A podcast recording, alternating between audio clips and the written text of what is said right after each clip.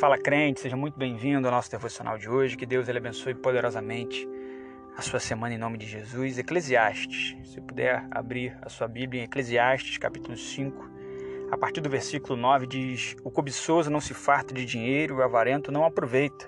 Também isso é vaidade. Aumentam os bens, aumentam aqueles que os comem, e a única coisa que o dono ganha é ver isso com seus próprios olhos.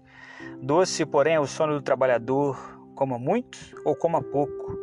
Quem se farta de riquezas não consegue dormir.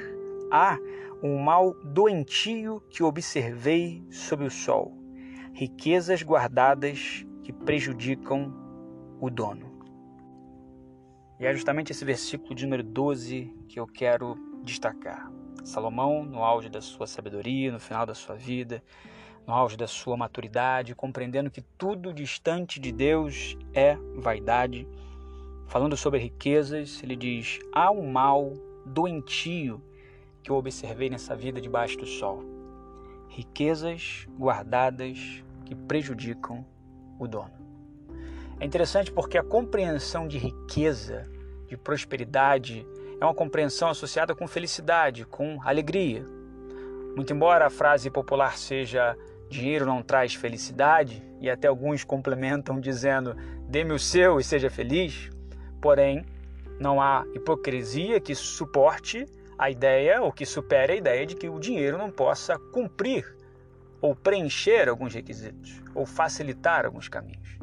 A compreensão, porém, do homem mais sábio que já existiu, um dos homens mais ricos também que já existiu, é a compreensão de um mal que ele percebeu um mal doentio que ele observou. Riquezas guardadas que não são bênção, e sim prejudiciais para aquele que as guarda. Onde estiver o seu tesouro, aí estará o seu coração. A palavra de Deus, ela não tem dificuldades com a compreensão de dinheiro. Ela tem problemas com a compreensão daquele que ama o dinheiro. A chave do texto de Eclesiastes, desse versículo, tem a ver com cobiça, tem a ver com avareza, tem a ver com ganância, tem a ver com correlacionar isso com vaidade.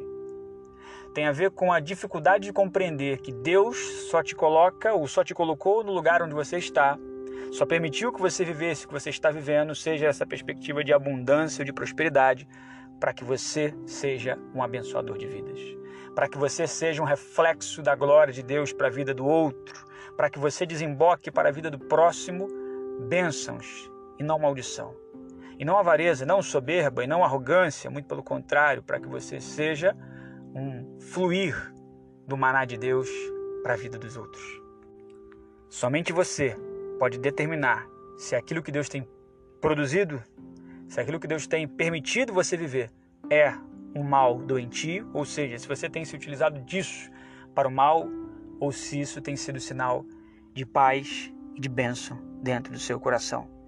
Se o seu sono é tranquilo, se de fato dentro do seu coração não há nada prejudicial, se você dorme e acorda confiando que tudo que você tem feito tem feito para a glória de Deus, amém.